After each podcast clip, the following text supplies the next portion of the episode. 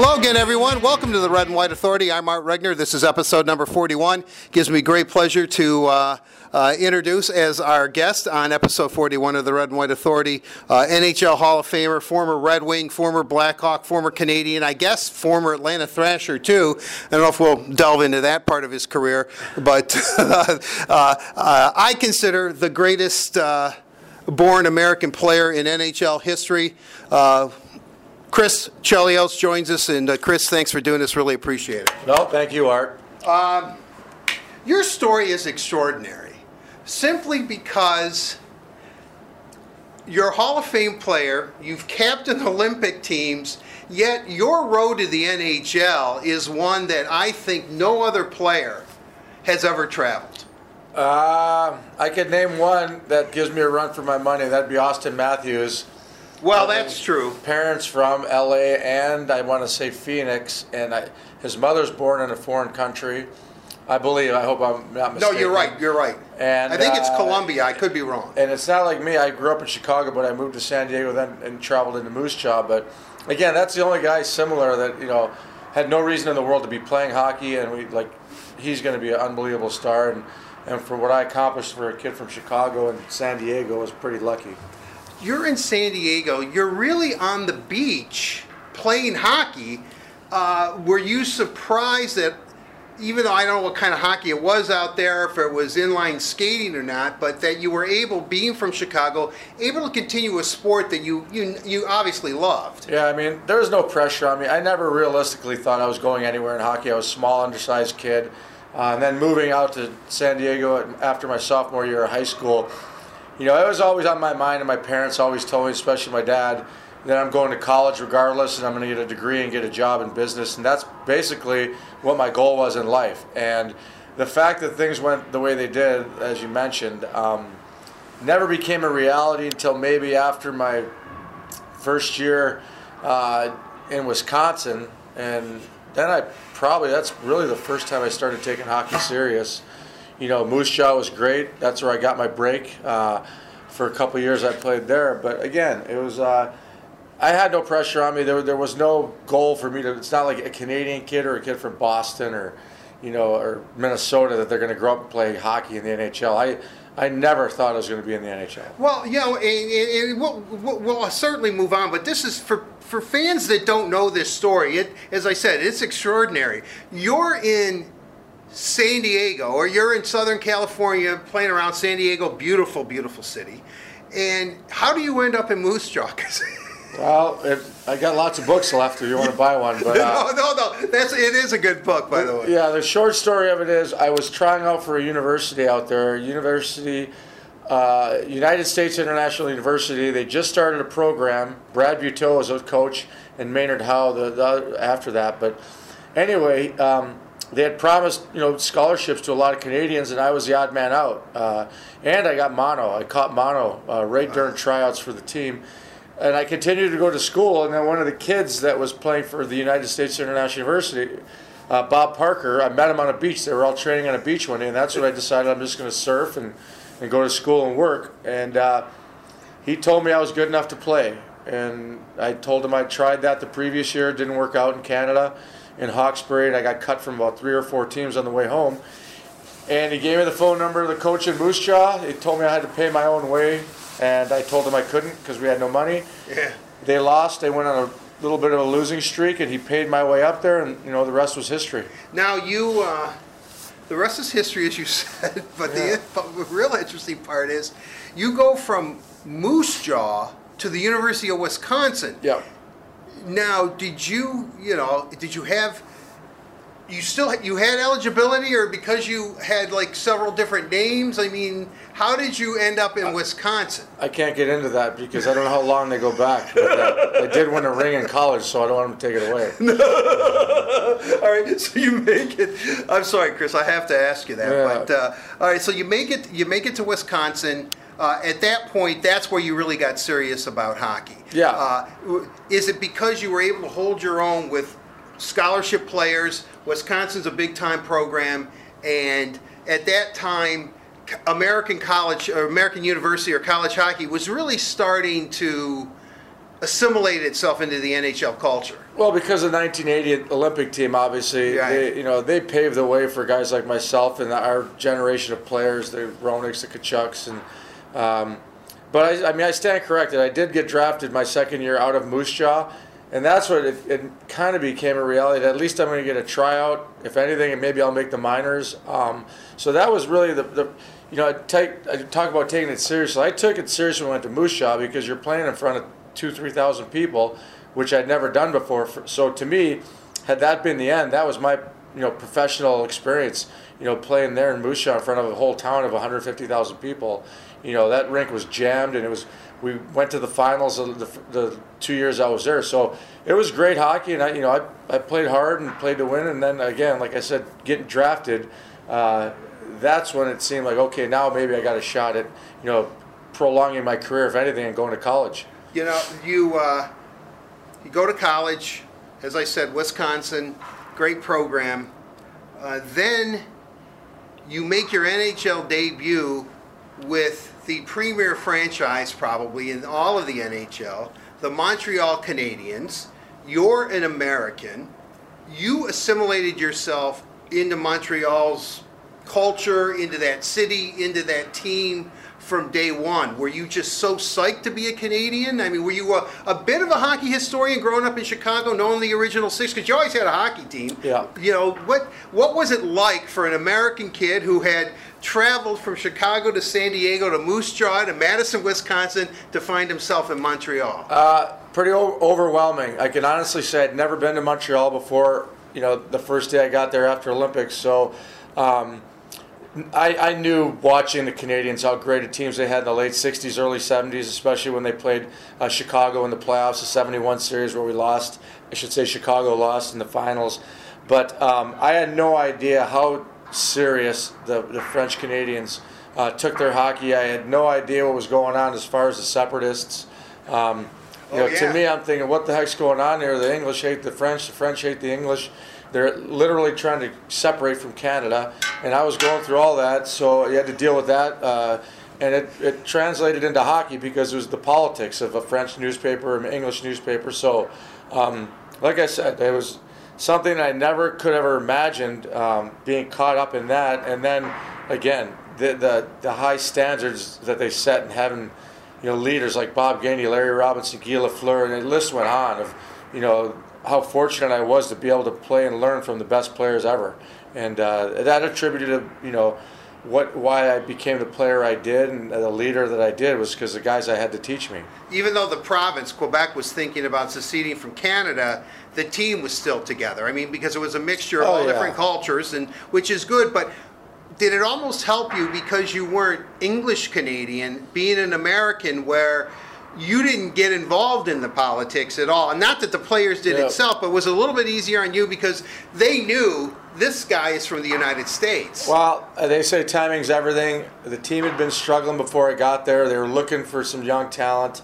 Um, you know, I just come from. You know, there's a lot of hype about me, that's for sure. And I never, yeah, when I first 13 games, I really didn't do much. So I was being criticized a lot uh, for my play. Um, but again, not having high expectations for myself. You know, just thinking I, I had my. You know, I was ready to go to Sherbrooke, the minor league team. Really? That, I, I really was after two, three games, thinking, well, I'll go to the minors, pay my dues, and then see if I could break in. But, you know, Jacques Lemaire, Serge Savard, they gave me every chance in the world because, you know, there was really no one else there to take a spot. And, you know, it just like someone hit a switch. Uh, I scored a goal, got my confidence, and like you mentioned, I didn't think about politics. I flat out didn't think about anything other than playing hockey and, and, and trying my best. So, um, 13 games in, we get into the playoffs. I score a goal, the first goal of the playoffs against Boston, and from that on, I thought I could do anything. And you know, I had so much success that playoff, my first playoff round, uh, losing to the Islanders in the semis, that I basically made the team. You know, in the 13 games in the playoffs, uh, you know, for the next year, and, and secured my spot.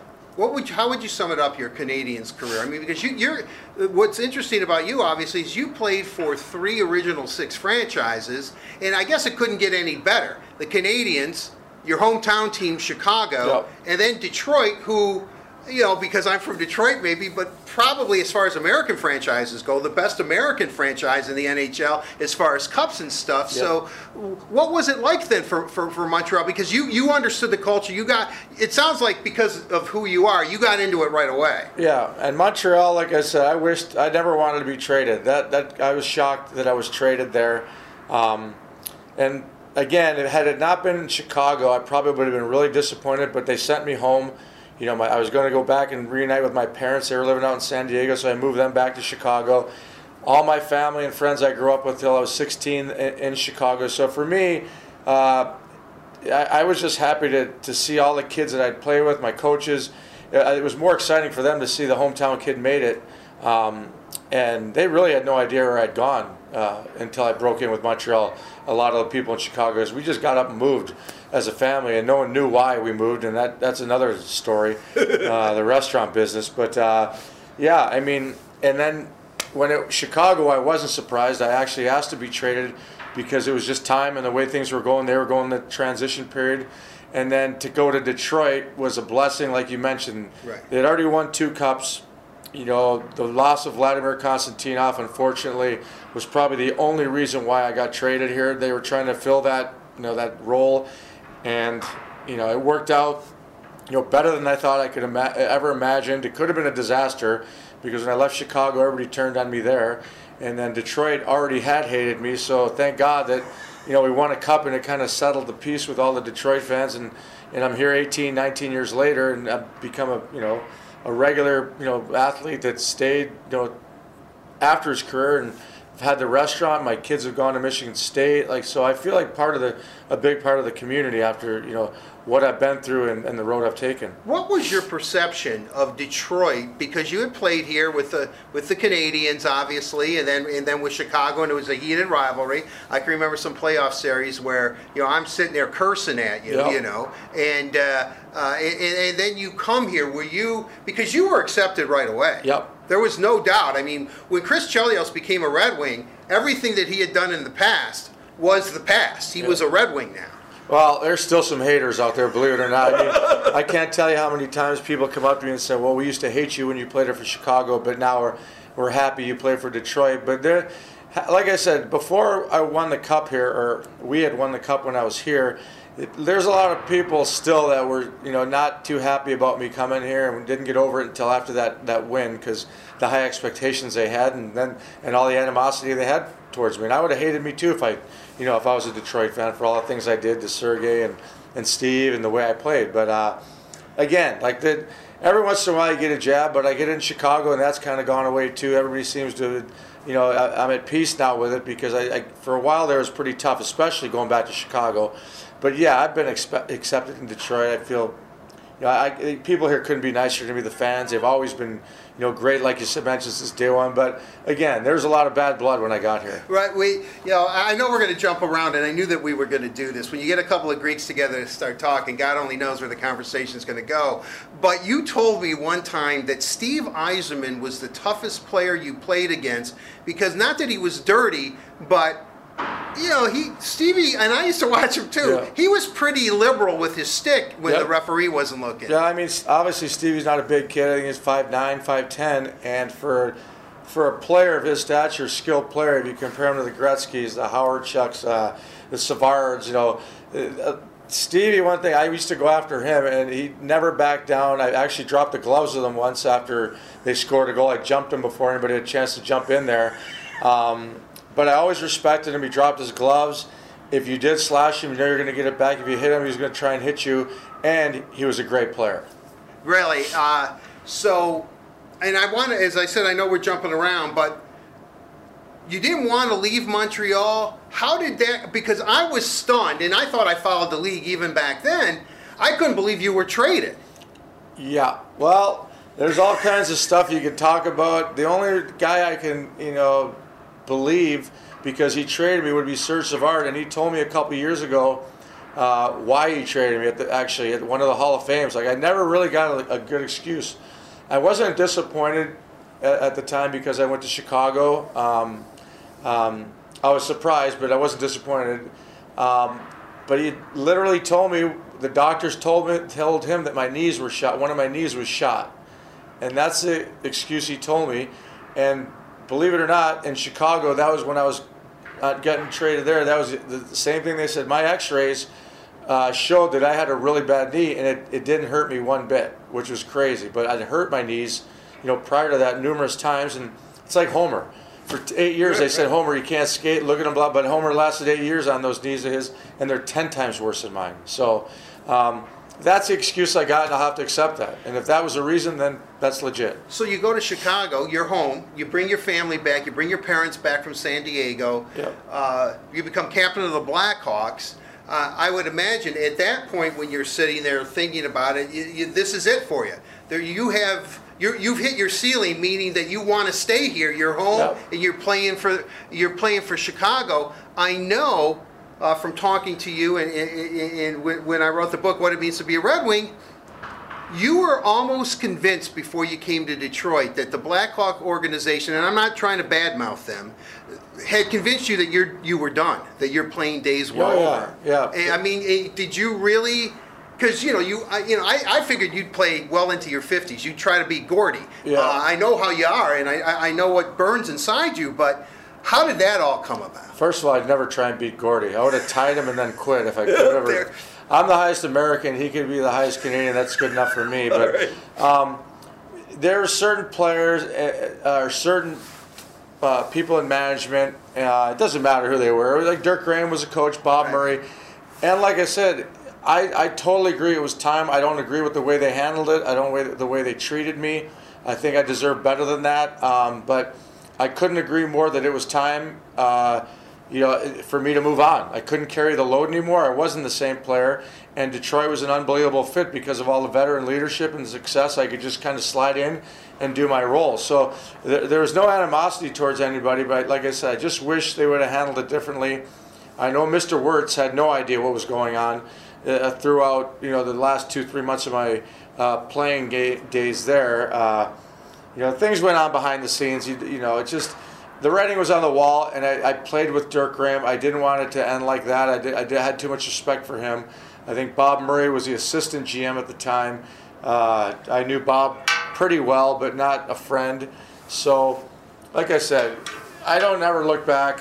You know, I always looked ahead, and Right. I just look at myself as very fortunate to have ended up on a great team in Detroit, and I moved on. You know, I know you said something to me, and I don't, you know, I, I don't want to make you uncomfortable, but you had a sister who was going through some cancer treatments, and so Detroit, just in proximity, seemed like such a great fit for you too, because you were able to go be with her as well. Yeah, and if it wasn't for her, I probably and my family, I probably wouldn't have stuck it out in Chicago as long as I did either. Um, it affected my play, especially my, my sister and you know traveling down to Tijuana with her and sitting in these rooms with her IVs hooked to her, trying to give her some strength. But and it, you can't be the same person. I don't care who you are.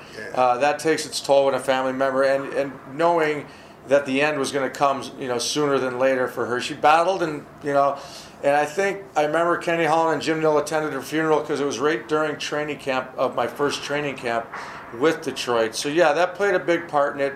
Being able to commute back and forth to Detroit. If she ever had a bad day, I can get back there. You know, Kenny allowed me to do that, and and even you know, tw- 20, 17 years later, when my father was you know passing, Yes. they gave me that same luxury of a part-time job, being able to get back and help my mom at any time. So that that's the one thing I did know about the Ilitch family, Mr. and Mrs. Ilitch, how well they treated the players, how much of a class act Kenny Holland and the rest of the management was. So that had a big bearing. I hated Detroit for sure, like playing against them. and Right. Didn't like the city, but again, it gets word gets around about management and ownership, and I, I went to one of the the best organization. when I, you know, I don't want to belabor this point. I've never really asked an athlete this before because it sounds like you're making excuses or it's like, oh, Chelly's your buddy or something like that. But is the most frustrating thing for an athlete because there's demands on you, there's pressure on you that the fans really don't know about, and you know, then they look at the money that you're making and they think that you should be on. Is it that they forget that there is a human side, that you're a human being, and you go through everything that we go through too? And sometimes, as you said, my sister was ill, it was going to affect me. I, I guess what I'm trying to say is, I, I guess you can't go out and say, hey, give me a break. But you sometimes wish that people would just realize that, you're a supremely talented hockey player. Yeah. Uh, you're a great person. You do things for the community, but once in a while, just to back off. Well, I think there's the only. I think the two things that affected me, like, I never had to uh, make decisions between family and, and the sport. To be honest, fortunately, it never got to that. Um, uh, other than maybe having to uproot my family and move them, but uh, the, I can remember only two things I that like I just lost it. Would have been I yelled at a teammate after a playoff game for taking some dumb penalties, and that was right in the heat of you know my sister's chemotherapy. So that I think what the issue was if we'd have won the game, I would have been able to go home for two or three days and spend some time with her. Or she was out in California at the time getting treatment. So that kind of blew up then. And then when we lost to Anaheim, I didn't shake hands with Anaheim, mostly because the same thing. I it, it just built up over the playoffs. What my sister was going through, and I just emotionally I didn't want to be on the ice and have that breakdown, whatever. Right, Like right. I No, no, I understand. pe- the fans have been more than fair. I've always kept it quiet. I've never, you know, I tried to I tried to do the best I could uh, at my job. It didn't affect my play as much as I, I I'm leading I Just there were some times when you get to that point Right. and you snap, and usually when that happened, I just go out and fight someone and get it off my chest. Like that, it really helped a lot when you could be physical and go out and, and get in a fight, and you just felt better. No, believe it or not. as tough as it was to play against Stevie and as he liked to dish it out, it seemed, if I remember, but again, I, I really admired him as a player, and he took a lot of guff here in Detroit when he was a Red Wing. What was it like to play against Sergey? Because he, on any given night, he could virtually do whatever he wanted to do out on the ice. Yeah, Sergey, he, he didn't get upset. Like you, I would run at Sergey, and he just give me that look, and he'd try and run me, but he was too nice a kid. He was, you know, he was a clean player, and again, an amazing player. Ended up being my best friend on the team because we lived so close together. I spent a lot of time with Sergey, and we still talk together a lot. Uh, but yeah, Sergey, I knew I wasn't going to get it back. I knew McCarty or someone else was coming after me when I went after Sergey or Lapointe. But um, like I said, I had the utmost respect for him, but easy target for me. Well, You know, you, you played in a lot of rivalries. You know, we always hear about the Montreal Boston rivalry that you played in, obviously, the Detroit Chicago rivalry, and then the Detroit Colorado rivalry. I will still say that the 2002 Western Conference final, where three of those games went into overtime, and then when you guys, the back was to the wall, you. I think you shut out the Avalanche by a combined score of nine to nothing in, in games five and six was a, some of the best hockey I've ever seen in my life. Can you describe, is each individual rivalry, and you've played, as I said, in three really intense ones, does one stand out more than the other? Not so much the rivalries, but that team you're mentioning. Uh, that's the greatest team. Or, I mean, I don't know how many Hall of Famers we had. You probably know better than me. Yeah. Without a doubt, the expectations. of that 2002. team- yeah, and then the rivalry before Colorado. That was a team to beat. We almost blew it, you know, against uh, Vancouver. Which Right, would have right. been a Lost the first disaster. two, yeah. Yeah, that would have been a waste of of, of a great team. Because I don't know if we kept everybody after that. I know a few guys retired, um, and, we, and Scotty actually retired after that too. But um, but when you talk about rivalries, Montreal, it was the Nordiques, you know, and. Boston. Oh, right, right. Uh, depending on who you played in the playoffs, and then you know The sh- Nordiques, which came, which became the Colorado Avalanche. they were yeah they were a really good team, and I think they beat us one year in the playoffs when I was there. We beat them a couple times. Always seemed to run into Boston uh, first or second round, just uh, like killing each other. And, and I, I walked into that not knowing again like in my first year of playoffs. Uh, I was, it was a, a relief to go to the third round against the Islanders in the semifinals and not have to like kill each other. Like it was Right, like, right. oh, but um, yeah, and then you know Chicago was Minnesota, even St. Louis with Hull and Shanny on those teams. We had some great rivalries there. And then when I got to Detroit, I you know I had a rivalry actually with Chicago and Colorado because we played them two years prior to that in the playoffs. But the Detroit Colorado rivalry was was way more uh, than, than it was with Chicago Colorado. So yeah, unbelievable rivalries, mostly built on the playoffs and the success, especially what Colorado you know did winning the cups, and then Right. Detroit coming right back at them. It was, uh, you you mentioned Scotty. Yep. Uh, I always, you know, I admire him. He's done a lot for me over the years and for my career. Uh, and you know, and I, I, you know, I always enjoy talking to him. What was it like to have him as your head coach? Because by the time you got here, you were extremely accomplished. I mean, everyone knew Yeah. who Chris Chelios was. but I would say that Scotty probably had as much respect as you had for him. In his own odd way, he had just as much respect for you. Yeah, I mean, I'd never talked to him before that. Uh, I got here, and probably never talked to him while he was here. I, I, listened to him a lot. When you had something to say to him, he usually walked out of the room before you were done saying. But I loved him. Um, he he was hard on the younger guys. He was hard on the grinders. Uh, you know, the guys he needed to get the most out of on them third and fourth line. That was his strength. Uh, when I got to him, I think he was nothing like like a player he was 25, 30 years ago. Uh, I talked to Larry Robinson about him and said, "We must have been a great coach. You must have loved him. You won four cups." And he, Larry's reply would be, "We should have won eight. So it depends who you ask and what time of his career. So uh, I kind of wondered about that, but I understood it. But he really, you know, he did everything to make me succeed in Detroit from day one when I got here. From put me on the power play to get me that first goal, you know, to, to give me the ice time. He told me in Chicago I was getting booed so bad just to go in the dressing room and watch it, you know, go up in the suite and watch the third period with Michael Jordan because he came in the dressing room. so I really enjoyed him and, and, and got to talk to him a little bit towards, you know, the end of the season. Um, but I, just like I said, one of the greatest coaches ever for sure, no question and I had the chance to play for him, which was great. Right. You know, I, I, I look at it. You look at all those teams. You, you know, we talked about that 2002 uh, uh, team, but you know, I always thought, and, and maybe I, you know, I'm, I'm overstating it here, but it always seemed that you and Brett Hull had a real kind of special bond. Was that forged just by playing for Team USA, yeah. or uh, yeah, because you guys were buddies. You know, and I, mean, would you consider that you know through all the hockey uh, wars that you have been through in battles, and you know, I mean, I know you have a lot of friends throughout the league, and you're very respected. But is Holly a special type of relationship for you? Yeah, I mean, everything our friendship, you know, started with the USA teams, and you couldn't get under Holly's skin. You could doesn't matter what you did to him. Um, running him, slashing you, just look at you, just shrug his shoulders, and and then score three goals on you. So there was no, and I couldn't. It just he's probably one of the only guys in, um, you know, that I played with that I, you know, that just said unless we played him in the playoffs, I wouldn't even go near him or touch him. To be honest with you, uh, Keenan tried to get me go after him, never, I never did. Uh, but like I said, we, we were roomed together in Detroit. You know, he was my roommate that whole year, and uh, we roomed together in Canada Cups and World Cups. So yeah, if, if I was to say there's one player that you know over the years that I was closest with it be Holly, Jeremy Roenick, Eddie Belfour, the three guys I, that come to mind. Really, when uh, last year during the World Cup of Hockey, and because unfortunately Team USA was kind of out of that early, yeah. but the studio shows that you were on with Brett Hull were classic. They were some of the best, best analysis, and just you could tell why.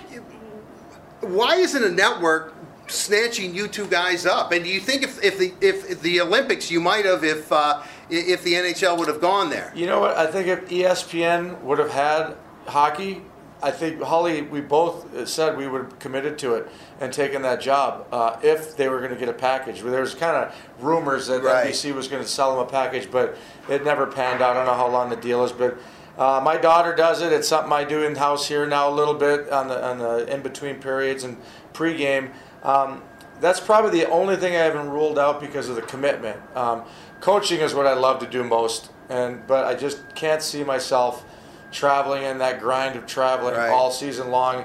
I got spoiled uh, when I retired because they let me allowed me to go see my parents and and my kids on a part-time basis. So uh, now I enjoy that so much. I still have two kids playing a sport that I want to be able to see them. I missed a lot because I played so long. But, right. Um, right like I said, I'm not ruling the TV thing out. You know, I'm I told, I'm trying to pitch to my the NBC at some point that me and my daughter want to jump on there when she's ready. So she's probably a year or two away from uh, from being ready for that level. But uh, who knows? It'd be pretty cool having a father daughter thing. Well, she does an excellent job. She's with Tampa. Yeah, yeah. Stevie got her the, the audition or whatever you'd call it, and um, why not take Chelio? She got a good name, so and she loves it. And you know, she's lucky because she's got a good team and everybody's always in a good mood down there, and it makes it that much better a work, you know, work atmosphere. You know, I can remember when you were a player. I used to have to. I would do my radio show and then the pre and post game shows from the, from the bathroom studio mm-hmm. right off the ice, which I called Studio P. I can always remember your kids as little kids,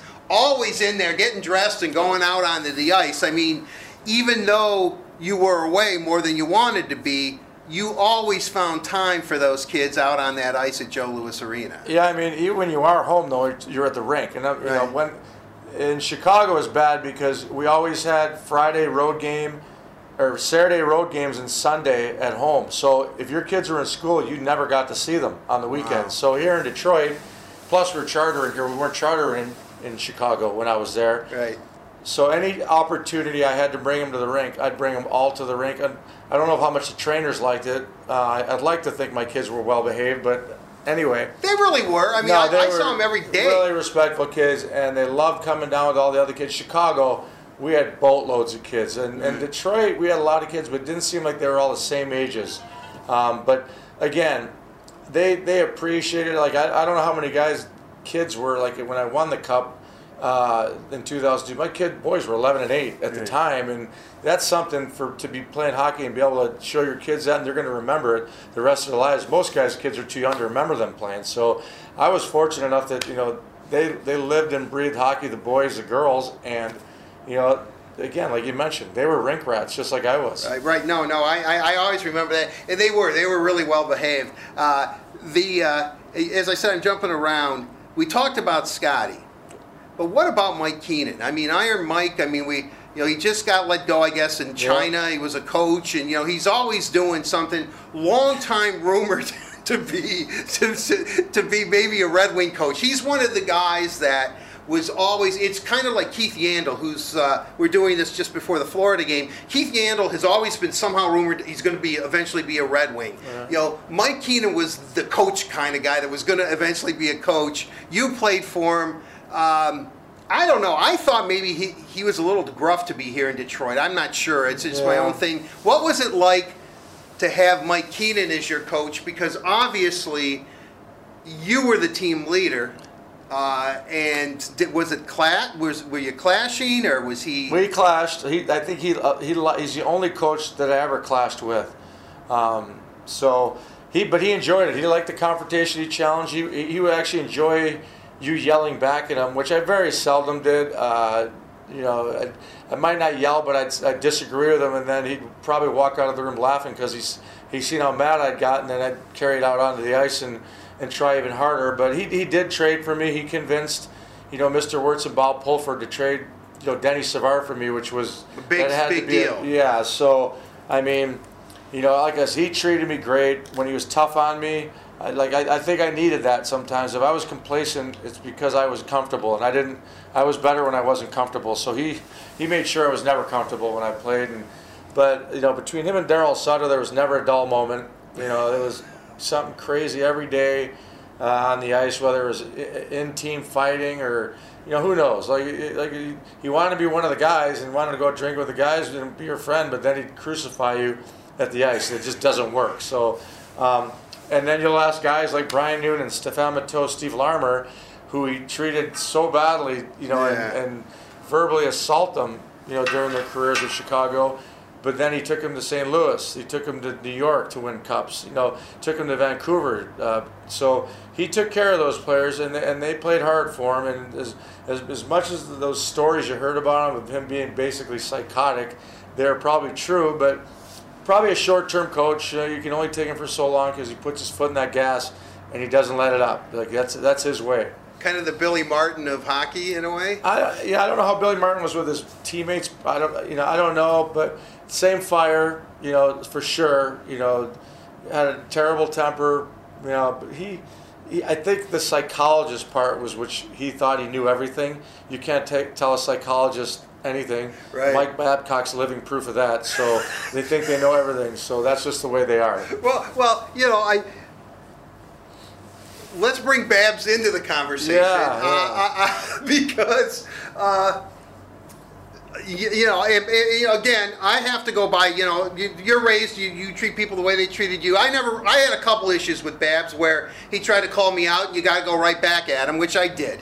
Uh, it was about. Eh, it doesn't matter what it was about. But anyway, my point being is this: is that um, there was one time I uh, a former Red Wing was was traded to Detroit and he was playing against his old team and one of the sk- sk- skaters came up to him and said who had played for Mike Babcock in Anaheim and said is Bab still his own biggest fan and this player responded oh yeah so that's how is it when you have a coach who knows he's good yet sometimes you clash just because egos clash Uh, I mean, that's just the hockey. I mean, that's just the way it is. When things aren't going well for a player, first the guy he's going to bitch about is the coach. Like, Right, why is he changing lines? Why?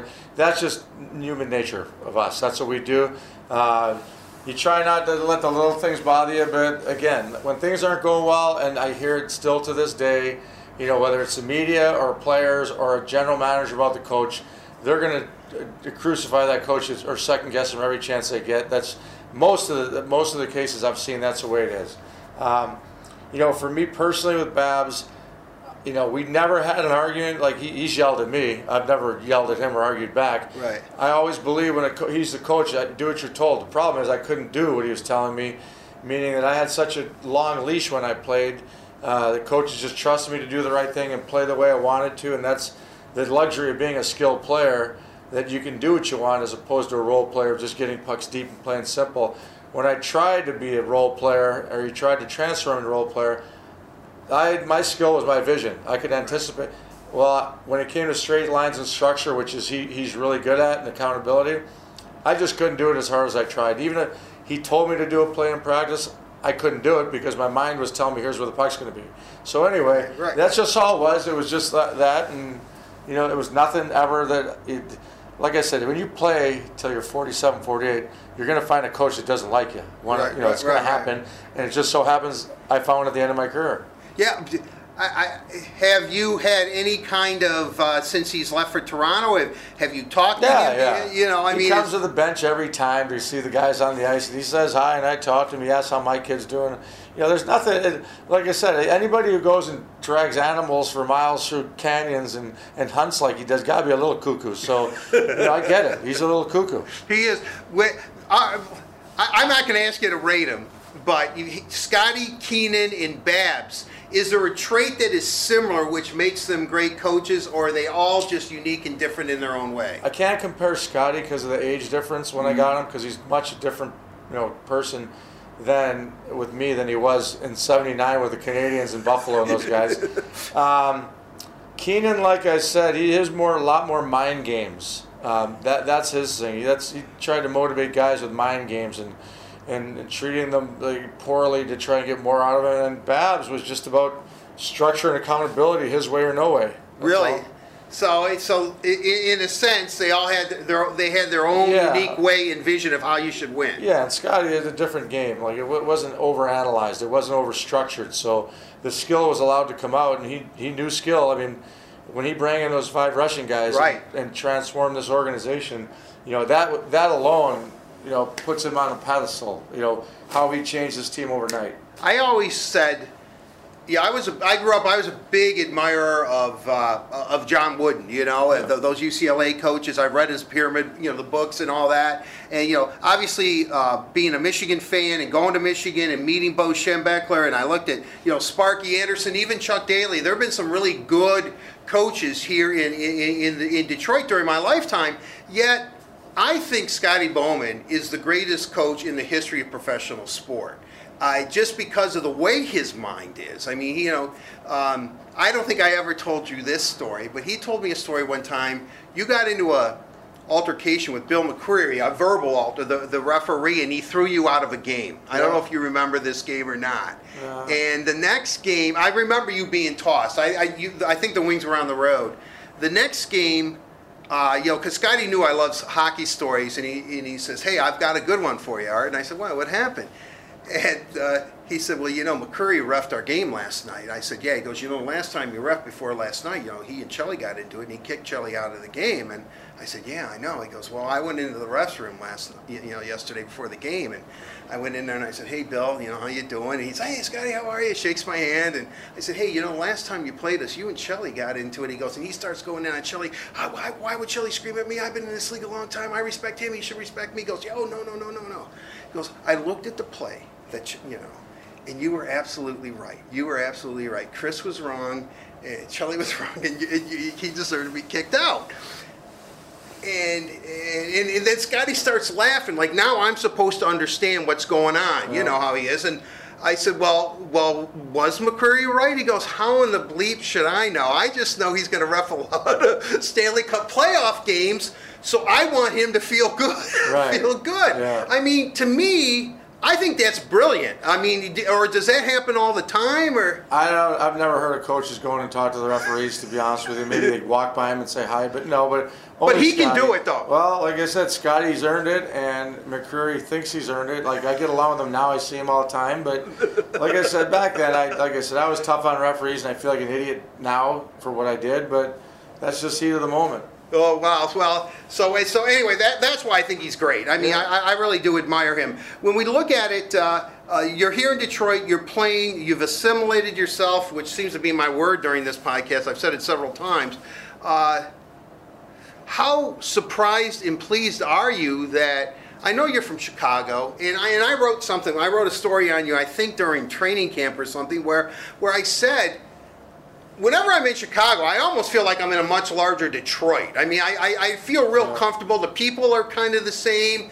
And I said, we probably have much more in common with each other than either city cares to admit. But maybe I'm overstating it. I, I, I mean, because and I and I used you as the proof. I said, look at what Chelio. I mean, Chelios came here, and he, he's. It's just like he is a native Detroiter. Well, I'm a basically a city boy, to be honest with you. Yeah. So, but the, I think the difference is I, I grew up in the South Side in a rough neighborhood. Right.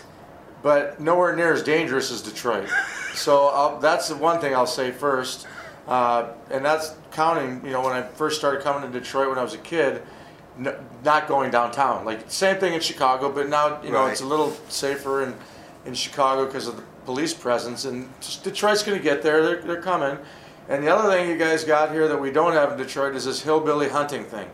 So that's like I said, You mean people hunt here? hunting. They don't, and that's a big thing here. And that's where you kind of, I find the people in Detroit are friendlier because they're like country, Right. countryist type. They got northern Michigan, which everybody brags about, which is beautiful. Yeah, go up north. We've been going up there for training camp since I've been here.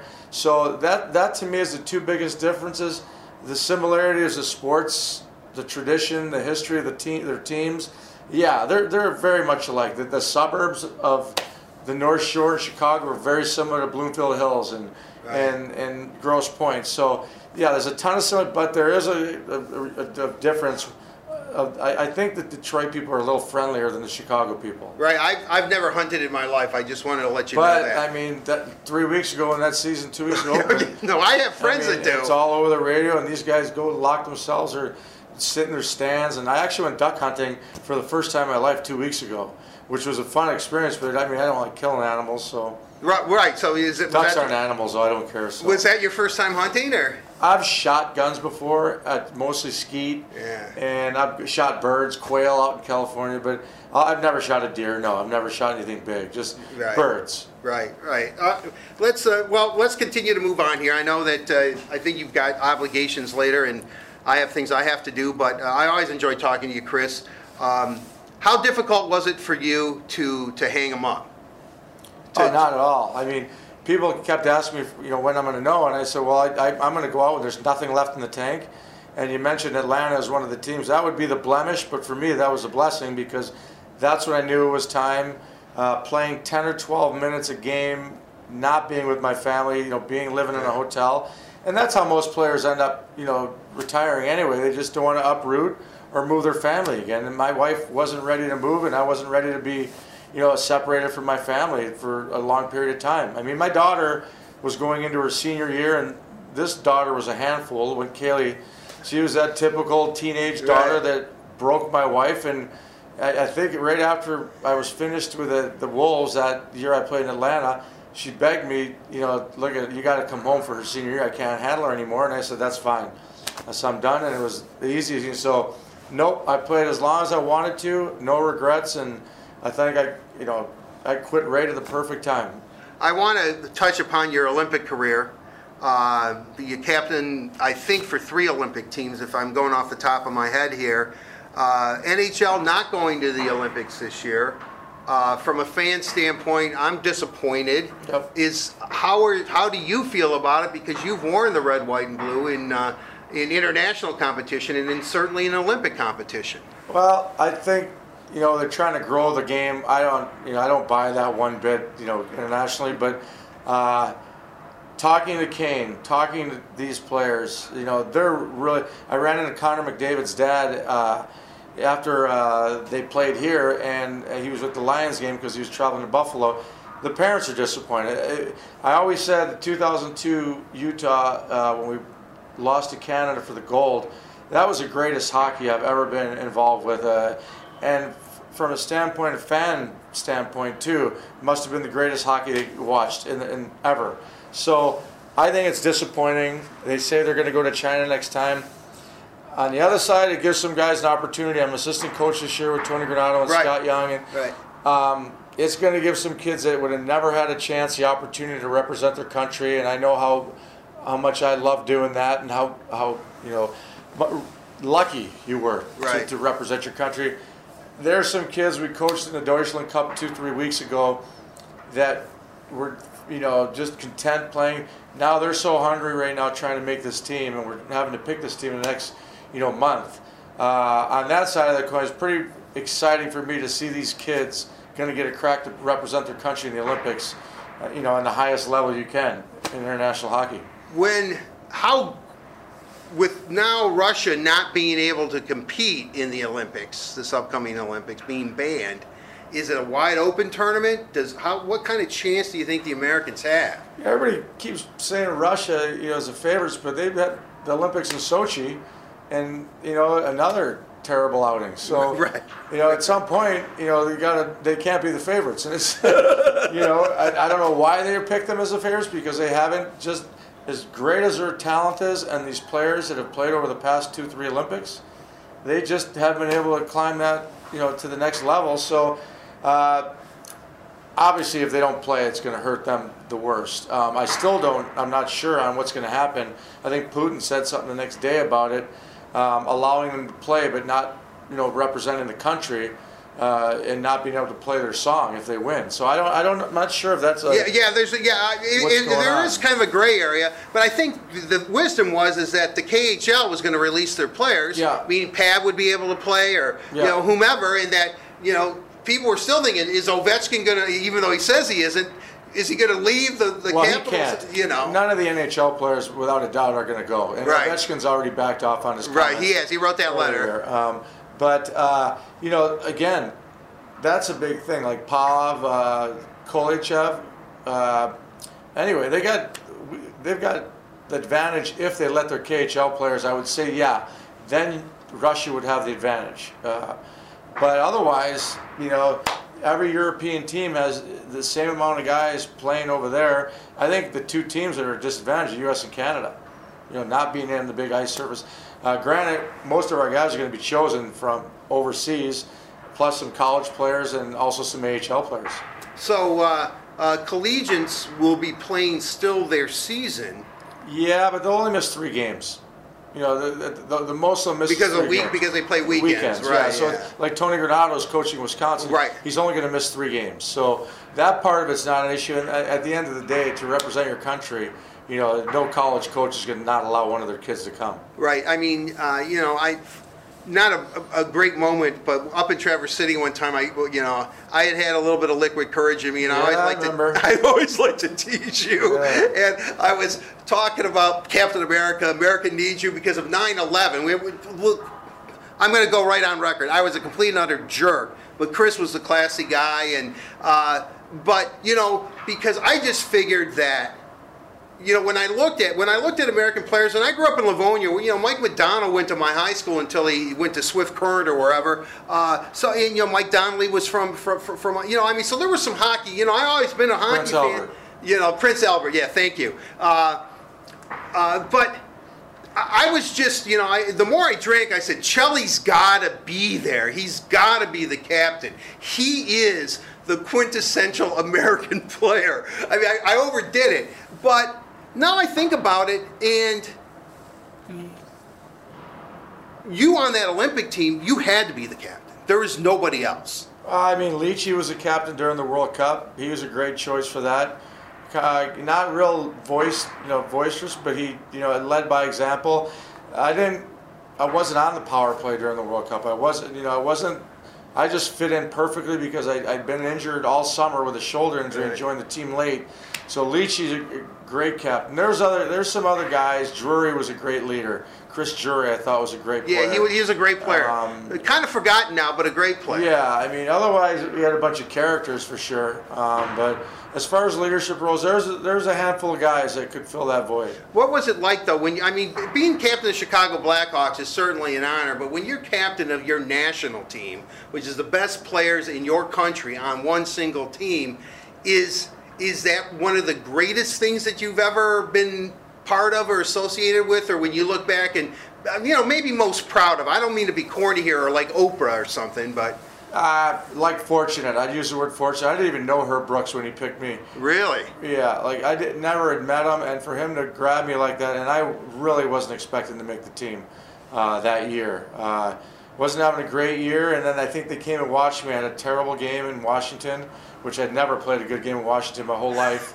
Um, but uh, it was just a nice surprise, you know, to, to be chosen. And there's, there could have been a bunch of other guys that would have been captain that team uh, that were shoo-ins for the team. Like I, I was on the cusp. I felt of making that team, and then for Brooks to name me the captain was unreal. Do you think that officiating does not favor the North American teams? I mean, or is it just more the international rules and the ice surface? Only when we're in North America when Bill McCreary happened to be the, the, the, the referee every time for the gold medal game. And he got two, I think he got at least one assist on Canada's goal uh, in Vancouver, if I remember correctly. There's some bitter feelings towards that still, but yeah. I you and just- McCreary have something Well, going. like I said, I just didn't understand why he had to ref. You know, they say they wanted a guy, but every time he seems to be, even in, like I said, in or out, he, what's he going to go back to Canada and screw over Canada in the, in the, in the Olympics? It's not going to happen. They're- No, no. I mean, they're a boys' club at the end of the day. Right? No, no. So, you know, I actually, I actually agree with that. Well, Scotty had it figured out because that's why he went into the locker room. No, I just didn't feel it was fair. I don't care if you put a European, you know, referee in there. It should be unbiased, and, and it just so happened that's that's three times that happened.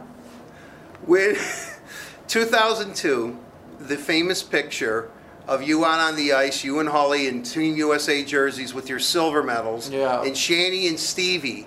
Uh, Steve has told me that he never would have done that picture if he had won the silver medal. that he had so much respect for you guys to come out there and on your, you know, and, and take that photograph. Well, it was a special year, and at the end of the day, the one good thing about it is the Olympics is there is a second place and third place reward. So, again, like you get the Olympics, whatever, I think four or five times, like I did. Some people, you look at the other athletes, would die to get a bronze medal. Like hockey's got the different mentality, obviously, right. because it's you win the Stanley Cup or bust. You don't want to be the runner-up because no one remembers the runner-up, and you go all that ways and lose. It's it's heartbreaking, but in the Olympics, it's a different thing. And, and at the end of the day, like I said, I was fortunate that I got another kick at the can. It's not like we played some great hockey up to that point. Two great games against Russia prior to that. We just the wheels came off, and we just had a terrible second half of that game. All right, Chris, I, I've kept you longer than I should, but I, I have to ask you about this year's team, uh, this year's Red Wings team. Uh, you know, started off pretty good. Then the, you know, then they had the one six-game winless streak, and then the seven-game winless streak, and you know they came together last week against Winnipeg, St. Louis, who's a really good hockey club. Not that Winnipeg isn't. Uh, that you know, wheels kind of fell off again. Uh, I'm watching the Boston game the other night, and they're saying, listen, we play them twice now in the next 11 days. We got two games at hand. We're five points up. We beat them this two games. We buried Detroit. I mean, but it's a long season. I, I was going to say it's still too early, you know, to be uh, counting us out. I will say that the consistency thing that's been an issue over the past couple years. You know, obviously disappointing last year, not in the playoffs, but they wanted to create parity in this league, and that's what they've done. So, you know, the good news is there's a lot of other teams in the same situation. That's not how I usually look at things, but right. there's no other way to look at it now. We got to beat the bottom half and get in the playoffs. Once you get in the playoffs, I think we're a team that could be dangerous. We have the talent. If we get the right goaltending at the right time, if our power play and penalty killing continue to be good, we're, we're a good team. We just, but again, you got to get there and there's a lot of games left, but we the seven, two games in ten, two wins in ten. That you can't. That's not going to get you in the playoffs. You know. No, no. And if you look at it, the way the Eastern Conference is, it does appear that five teams are going to make it. The two wildcard teams are going to be from the Metropolitan Division, meaning the Red Wings and a whole bunch of other teams because of the way Tampa and Toronto are that they're really fighting for third in their division. And if they don't make third yeah. then the, making the playoffs seems like a real stretch. Yeah well like I, I, talked to Kenny about a week and a half ago I'm trying to think who, what team it was that was coming in. Um, it was a game we probably should have won. I'm, I'm, thinking of a home game. But anyway we uh, we were in third place or two points out of third place right, so right, right but like I said, you can only say that for so long. We're giving away points. Our home record has not been what it should be. I don't. I don't feel we got to establish some type of home advantage, home ice advantage. Um, and for whatever reason, you know, I don't know what the reason is. To is, is it is it is it because the ice is different here at Little Caesars Arena? It's just no. a whole different environment. The amenities are better. Is it because I mean the, the Red Wings are as perplexed as anybody why they can't seem to establish a home ice advantage. Like I said, it's just a little bit of everything. But like I said, when we get goaltending, we don't get scoring. When we you know we don't get a penalty kill. Like even though it was third in the league at some point, we gave us some crucial goals on it. So again, I don't, I, I don't have the answer for it. That's probably why I'm not coaching now because I got frustrated with it last year in the consistency. I'd love to see us play with more edge and be a team that's harder to play against. I don't think we emphasize enough to play that physical style of game. There's we could talk all you want. We got smaller teams, smaller guys up front. We got four or five guys that are capable of doing that, and I just feel that they got to bring it every night. To, that that has to be the consistency. When you look at the young players now, and and I think as you said, a parity league in a hard cap league, you almost have to build your team through a draft now. Right. And where the Red Wings have been drafting for the past 25 uh, seasons, you know, they've had some good players. I mean, Larkin. Uh, you can look at, at Mantha. When you look at when you look at this team and you see a core, it has to be Larkin, Mantha, Frk, maybe our Greek brother Athanasiou. Oh, yeah. yeah, I mean, is, is is but when you look at the blue line, and I'm not trying to take anything away from these guys, you're one of the best defensemen of all time. Is there help in Grand Rapids? Have you seen something? Is there, you know, is Danny DeKeyser going to be able to turn it around? I mean, how do you assess it? You, you talk about like roster spots first of all. Someone has to get hurt for someone in Grand Rapids to get an opportunity. Do now. you like anybody down there? You know what? I, I Russo had a little bit of a chance. He, he was really no different than a Jensen, you know. Right. And then you know, let's up here. There's probably, I don't know. I, but people are enamored with Joe Hicketts. Yeah, I mean he's small, but again, like you don't know until he plays. For sure, he could be a, a power play guy, but the power play is good. You know. Right. Right. It uh, is. I, you look at Torey Krug, like he's a great offensive player but you watch during the playoffs and you watch, you know, five on five, you got to be careful who you put him out there against. He's just too small. You know, right, the, right. the bigger players eat him alive, and that's nothing against Torey Krug. His, he is what he is. So, if, if you can spot Hicketts, I like. He's got balls. Like he, he's, you know, he's not afraid of nothing. Uh, they at some point he's going to get an opportunity. I know they like him. I like him. Uh, but it just remains to be seen. They, if we send someone down, they got to clear waivers. You know, I don't know who they want to risk right, doing that. Right, to, right. You know, so uh, I got a kid that's in the AHL. You know, there's no reason in the world he can't be a fifth or sixth. To me, that's right. my. But unless he gets that chance, I'll never know.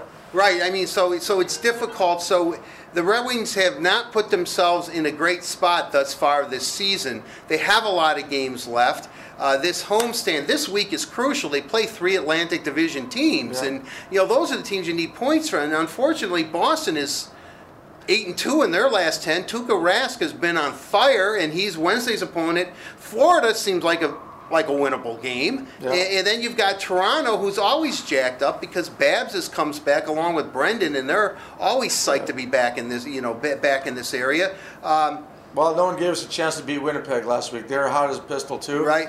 And we we smoked them. We played the best game we played all year against Winnipeg. Now whether they were just off, I don't know, but we played a perfect game as far as I was concerned. when so. So there is hope, you think? I mean, Yeah, you, you- yeah. you think they're competitive and that, that they could turn it around? Yeah, I mean, like I said, Kenny was he was nervous for that Winnipeg game. Things weren't going good, but like I said, the guys, we, you know, they played a great game. Five on five, they were unbelievable. All right, Chris, I have to. So you look great as always. I, you, you have the. The, you know, you're kind of the George Hamilton of, of Oh, the NHL. You always have, him. no, you always have Actually, that. I like him. He's you always guy. have that. Yeah, he's, he's a he's always been pretty I good. like him. But you have you always have the tan going, and I know just because you're Greek, you're you're you're, you're dark complected No, anyway. That's not true. Every chance I get when the team goes on the road, I've been out in Malibu a few times. So Really? Really? I actually So you- just got back from Malibu, so we had some good weather. So you so you you- and you've always have had you know a place out in California. Yep, that's to train. Like I took the family, get away for two and a half months in the beginning, and slowly but surely, obviously the kids had their own things going. But for for a good 24 years, we went out as a group, and no one brought a girlfriend or boyfriend. It was just us for two and a half months, and that like I was lucky enough to be able to do that. Well, that sounds great, Chris. It's always a pleasure catching up with you. You know, you're one of my all-time favorites. I know I always play the Greek card with you, thing, and it always it always comes through for me. But I appreciate it. Best of luck. Really, thanks a lot. All right, all right thank you.